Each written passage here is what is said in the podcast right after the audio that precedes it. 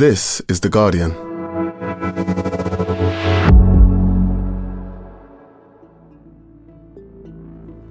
Today, the third instalment in our Cost of the Crown mini-series.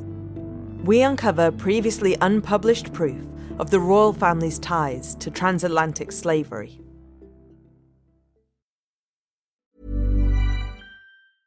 Ryan Reynolds here from Mint Mobile.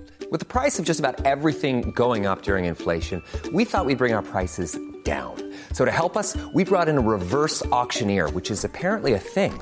Mint Mobile unlimited premium wireless. Ready to get 30, 30, bit to get 30, bit to get 20, 20, 20, bit to get 20, 20, bit to get 15, 15, 15, 15 just 15 bucks a month. So, Give it a try at mintmobile.com slash switch. $45 upfront for three months plus taxes and fees. Promo rate for new customers for limited time. Unlimited more than 40 gigabytes per month. Slows. Full terms at mintmobile.com.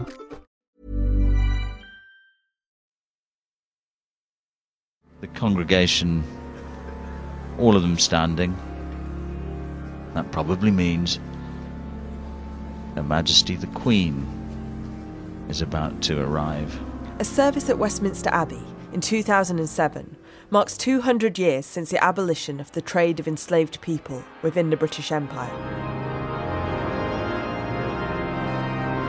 Her Majesty introduced to the welcoming party. The event is attended by the Queen.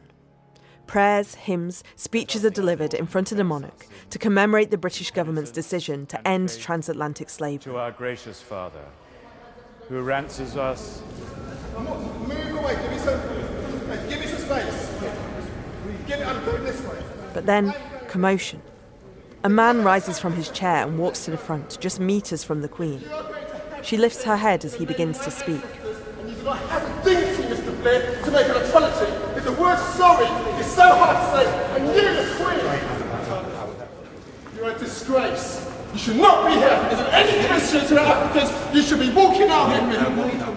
You're a disgrace, our ancestors. This is campaigner and academic Toyin Agbetu. Toyin had been part of the audience, watching proceedings closely.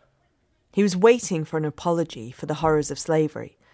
And slowly, it dawned on him that one wasn't coming. Instead, as part of the programme, there was going to be a communal prayer where the entire congregation would be asked to kneel. It became apparent to me that the two there was around 2,000 people of African heritage in the space, that they were going to kneel down and, and, and beg God's forgiveness for slavery. And I, and I, I, I you know, I, I couldn't do that. I can't have my children saying, Daddy, why was you begging forgiveness for enslaving our ancestors? So I, I came to the point, well, no, I, I just can't be here.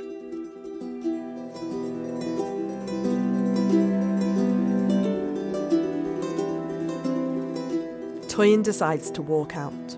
You know, as I got up to leave, there was this kind of like uh, this energy from everyone, kind of like, "What's he doing? It's the, the royal protocol. You don't get up. You you know, you wait to be to told to rise." And I, no, no, no, I'm leaving now. and um, you know, security kind of went a bit panicked. They didn't know what to do. Watching all of this, from a seat on a raised dais in front of the altar and just a few metres from Toyin, was the Queen. She glanced up at him for a moment and then back down at the papers in her lap. Later, most of the news coverage of the moment focused on the protest, the audacity of someone shouting at the Queen. But few of them really explored the substance of what it was he'd been saying. A service at Westminster Abbey to mark the 200th anniversary of the abolition of the slave trade was disrupted today by a protester who came within yards of the Queen. Toyin Agbetu shouted at the congregation of 2,000, You should be ashamed. But even after all the media attention, there was no public debate about the message he was trying to deliver. No statement from the palace. Continued silence about the royals' connection to slavery. Then, 13 years later, Britain finally started opening its eyes to its horrific past. As the Black Lives Matter protests swept across the world, we saw symbols of our own central role in the trade of enslaved people torn down. This statue of a 17th century slave trade owner, Edward Colston, in Bristol, stands no more. Protesters then dragged it through the street to the harbour. Institutions, including The Guardian, began to investigate their links to enslavement and probe difficult questions. But the monarchy, well, the only statements we've had that even get close to this are expressions of sorrow. nothing like an actual apology or recognition of their own links to slavery. Here's Charles speaking in Barbados. From the darkest days of our past and the appalling atrocity of slavery, which forever stains our history, the people of this island forged their path with extraordinary fortitude. There have been decades of study from academics and researchers into this history. Until now, it's not received much widespread attention but there are signs that things might be beginning to change.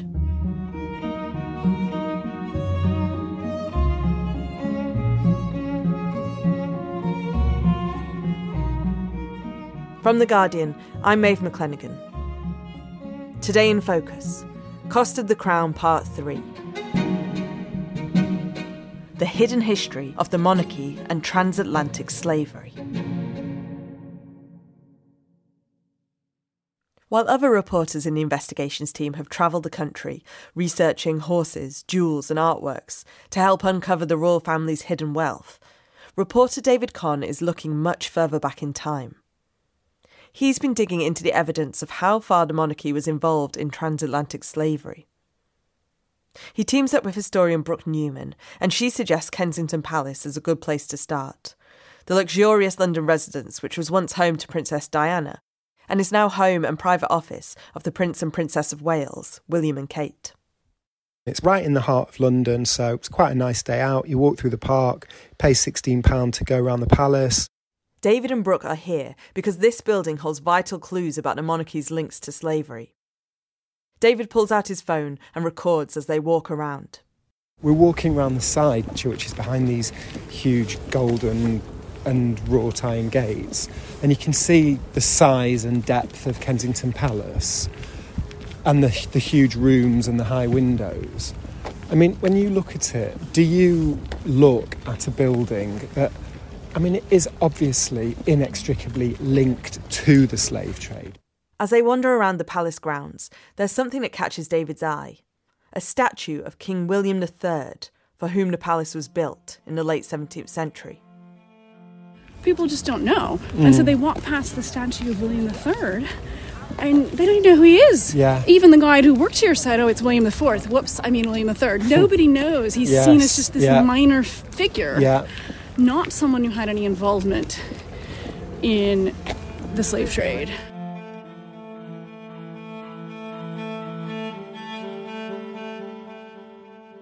And the reason this is so interesting to Brooke and David is that Brooke has just come from the National Archive.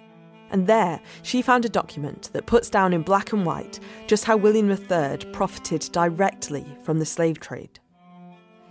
So, this document is from the Royal African Company stock books.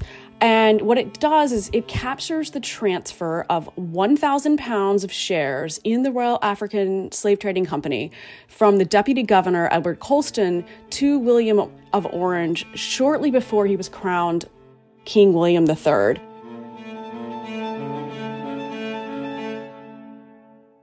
Let's just let that sink in. This is Edward Colston, the slave trader, and now Britain's most notorious figure in transatlantic slavery, the man whose statue was torn down in Bristol.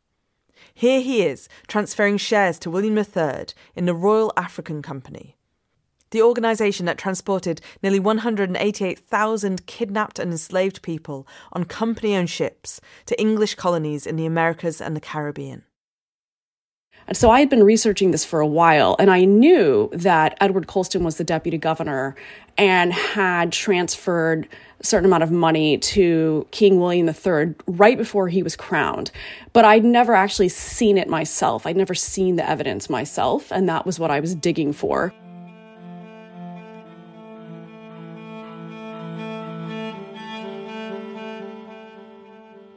So while Colston's statue has been torn down, that history confronted. In Kensington Palace, the statue of William III still stands. A king who directly invested in and profited from transatlantic slavery. David and Brooke can find no obvious signs about this, no plaque in the grounds to acknowledge this information.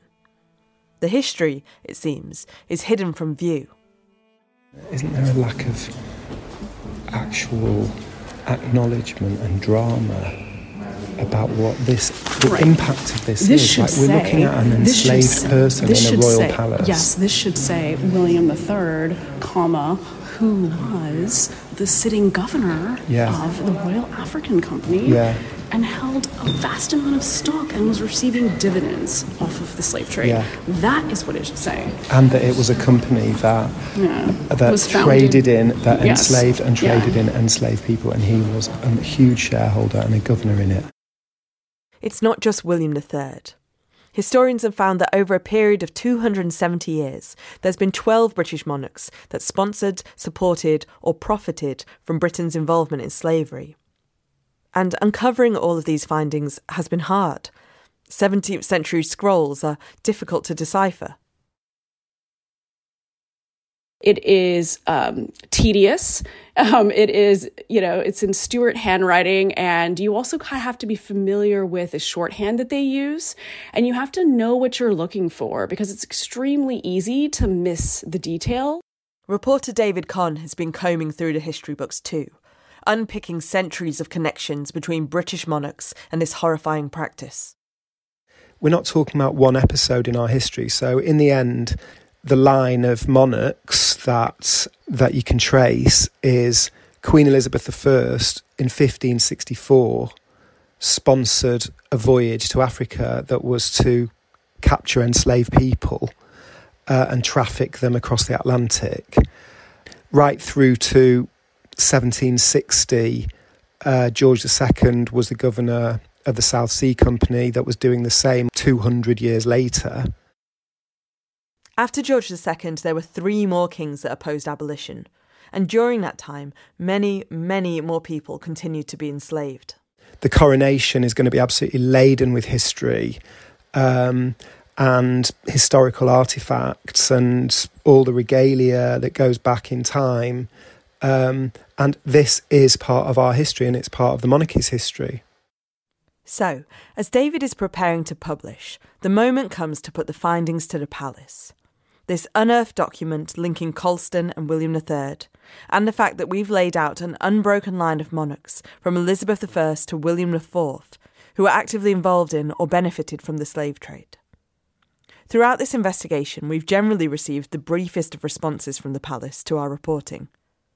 But this time, it's different.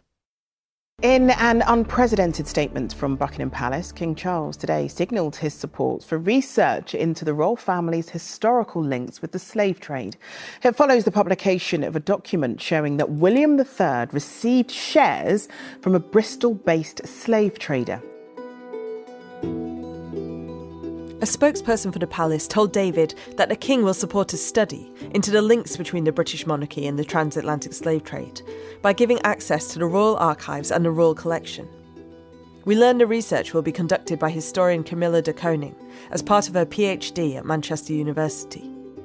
On the one hand, it's a it's a welcome response and it's an unprecedented response. Queen Elizabeth remained silent on this issue. She did not want to discuss it. So I'm very glad to see that Charles is acknowledging that these links exist because he has been presented with irrefutable historical evidence.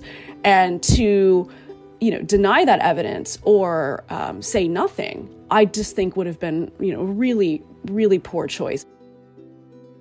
So there's already been a huge response to David's reporting, and that document uncovered by Brooke on the shares in the Royal African Company given to William III.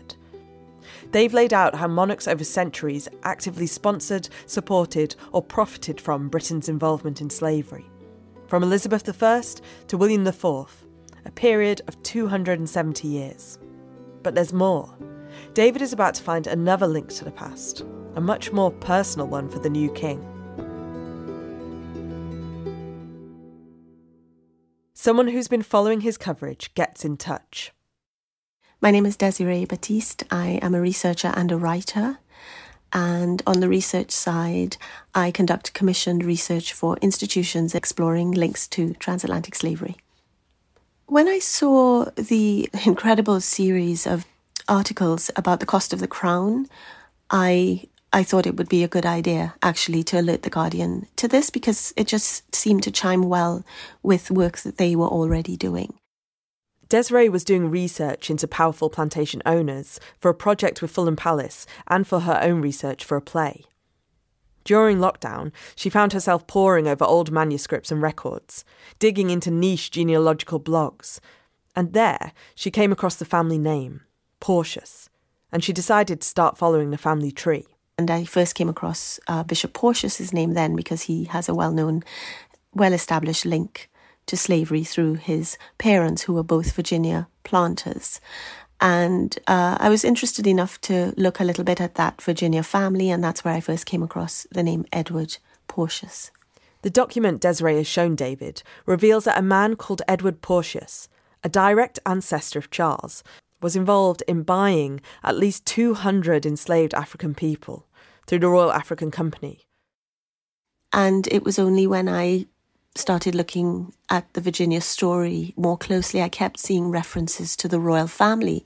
And I realized that it was a very well established link in various genealogical blogs in Virginia, in various, you know, even online published um, sources. And I think what was interesting is that I didn't feel like the dots had been con- connected.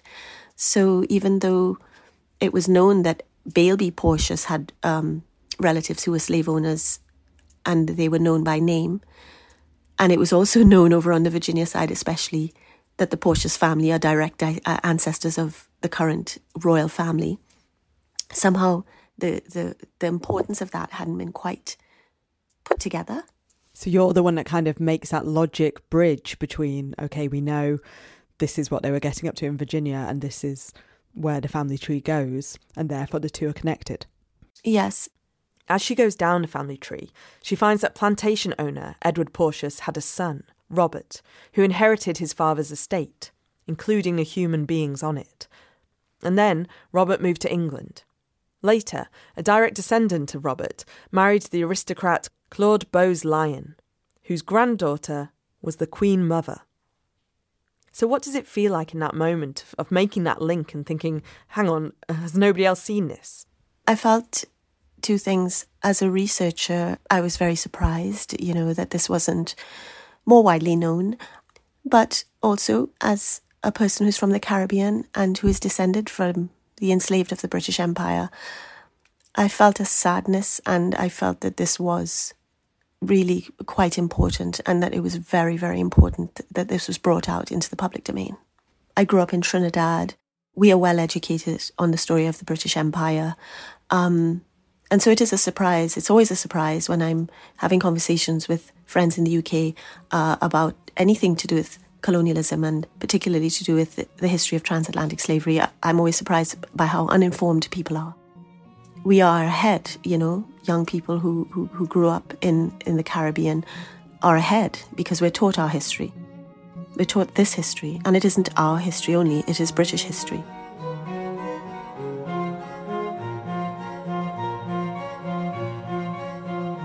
Palace officials said in response to David's initial reporting that Charles took profoundly seriously the issue of slavery, which he's described as an appalling atrocity.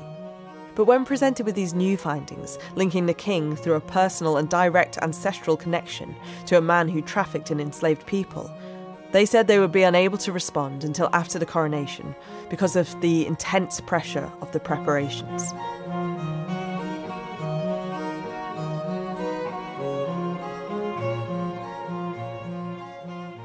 Coming up, how serious is the monarchy about shining a light on its hidden past?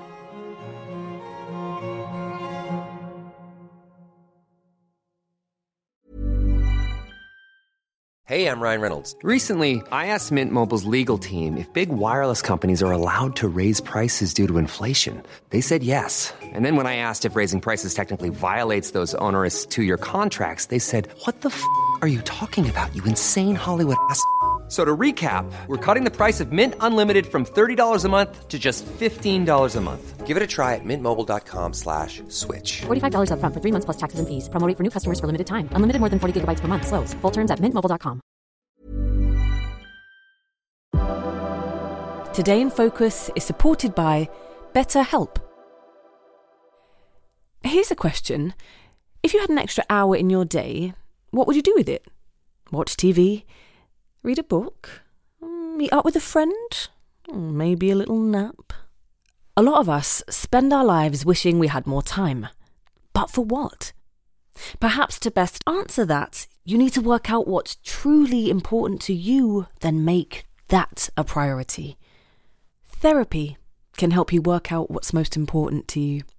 It isn't just for those who've unfortunately experienced trauma in their lives. Therapy can be helpful for learning positive coping skills and for setting boundaries. It can empower you to be the best version of yourself. If you're thinking of starting therapy, give BetterHelp a try. It's entirely online and designed to be convenient, flexible, and suited to your schedule.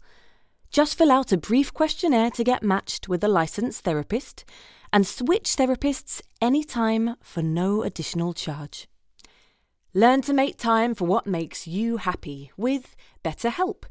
Visit betterhelp.com slash todayinfocus today to get 10% off your first month. That's betterhelp, H-E-L-P dot com slash todayinfocus.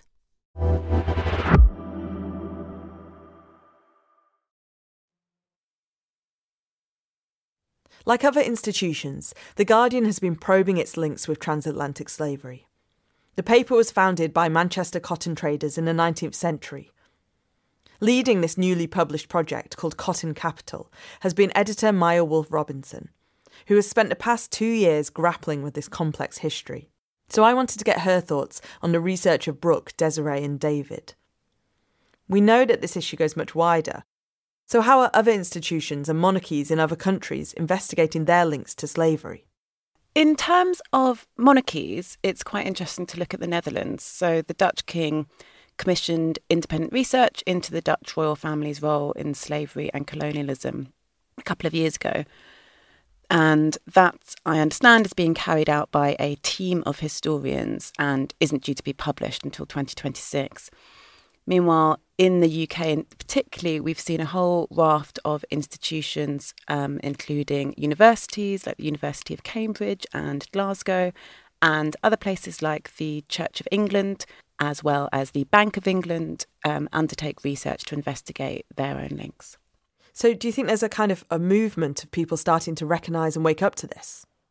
Yeah, it definitely feels like momentum's building, um, which is definitely you know, in no small part accelerated by the Black Lives Matter protest. And so in the UK, that led to calls for a great understanding of how slavery had shaped the country.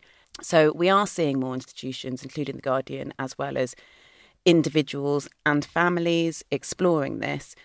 But I guess I would say we, we're some way off the, the conversations being at a level where they would need to for this to be um, discussed on a state level. It's not being discussed um, really by politicians. And so now we've heard that there's a PhD student who's endorsed by the palace who's going to be digging into this deeper, you know, investigating the historic links of a certain time period anyway, of the royalties' links to slavery. And what do you make of that? It's going to be one person looking into this. Is is that sufficient? Well, look, it's really welcome that the royal family has not only opened its archives, but for the first time, um, you know, signalled that, that support publicly.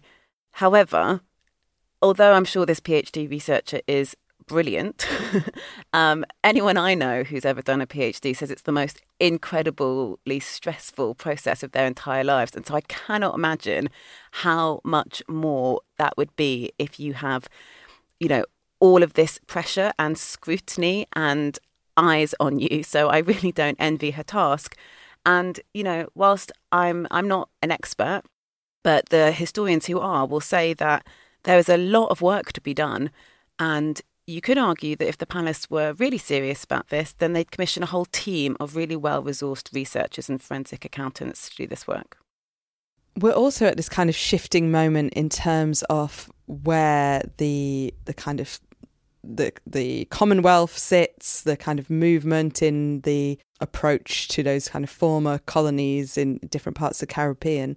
You've done a fair bit of travelling for the Cotton Capital project, and I wonder if you have a sense of you know what the sentiment is towards the British monarchy in some of those former colonies.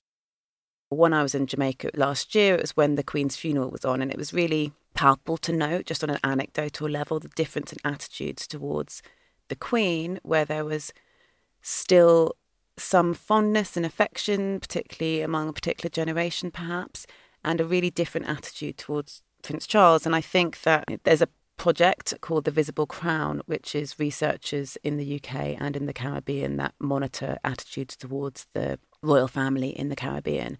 And they did a really interesting survey in Barbados a couple of years ago. And I think it was about 12% of those surveyed had a favourable attitude towards Prince Charles. In, in, the last few years, we've had the Windrush scandal um, that was exposed by The Guardian, where there was a lot of people in the Caribbean that felt a huge amount of betrayal and upset at this treatment of a generation who had been through so much and made so many sacrifices. Then you had Barbados removing the monarchy as the head of state in 2021. The time has come to fully leave our colonial past behind. Barbadians want a Barbadian head of state.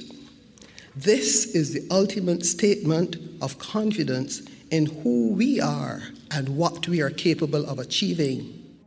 And so, whilst there are quite a few countries that have been having these conversations about becoming a republic on and off for a few decades, I think that probably accelerated them.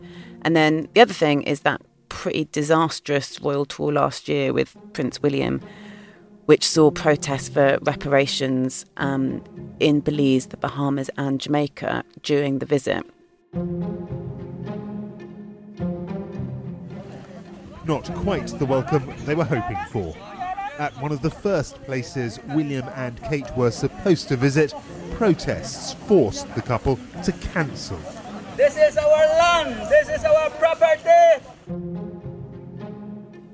And since then, not only in those three countries, but also St. Vincent and the Grenadines and Antigua and Barbuda have all made statements about wanting to take steps towards becoming a republic. So there definitely are really kind of shifting attitudes towards the royal family in a lot of these places.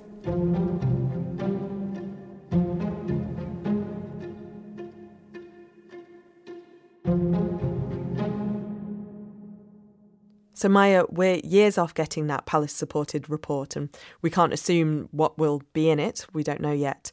But something that's often brought up when we're having these discussions is the idea of reparations, which, you know, we know are not just necessarily financial, they can also be other things, other forms of restorative justice. I wonder what you think reparations might look like in this case and, and how likely it might be that they happen. So, it is a big question in terms of what reparations look like. It's one that we actually look at in the final episode of the Cotton Capital podcast. And one of the first things that I learned through conversations with lots of different people is that it does mean different things to different people, different people in the reparations movement and in the descendants of the enslaved. But I guess one thing that is noticeable for most is that it is almost always about more than money.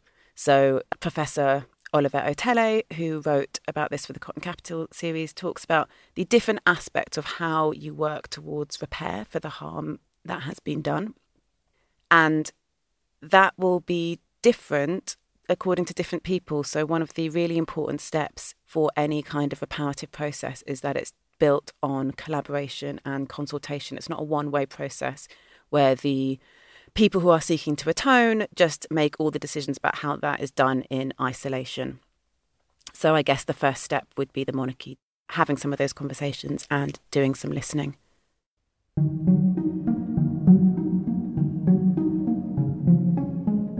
Coming up tomorrow, we head out to explore the huge tracts of land owned by the family. Um, wow, so a sort of stunning, giant country mansion. Let's try and count the windows. Yeah. And make our final calculations as we tot up the value of the king's hidden wealth. My thanks to Maya Wolfe Robinson. And do go back and listen to the groundbreaking Cotton Capital podcast series, which concludes this Monday. Thanks also to Toyin Agbetu, Desiree Baptiste, Brooke Newman, and David Conn.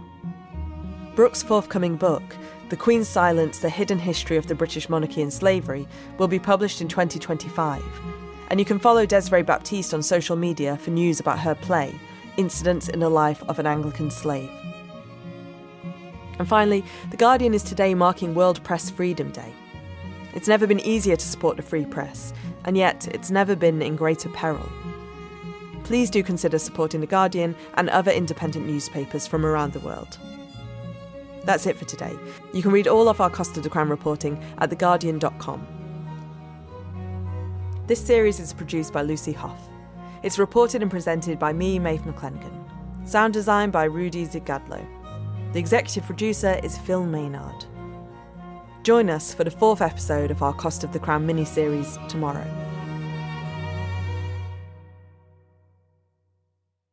This is The Guardian.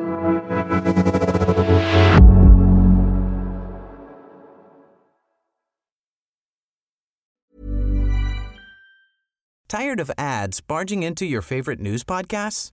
Good news. Ad-free listening is available on Amazon Music for all the music plus top podcasts included with your Prime membership. Stay up to date on everything newsworthy by downloading the Amazon Music app for free or go to amazon.com slash news ad free. That's amazon.com slash news ad free to catch up on the latest episodes without the ads.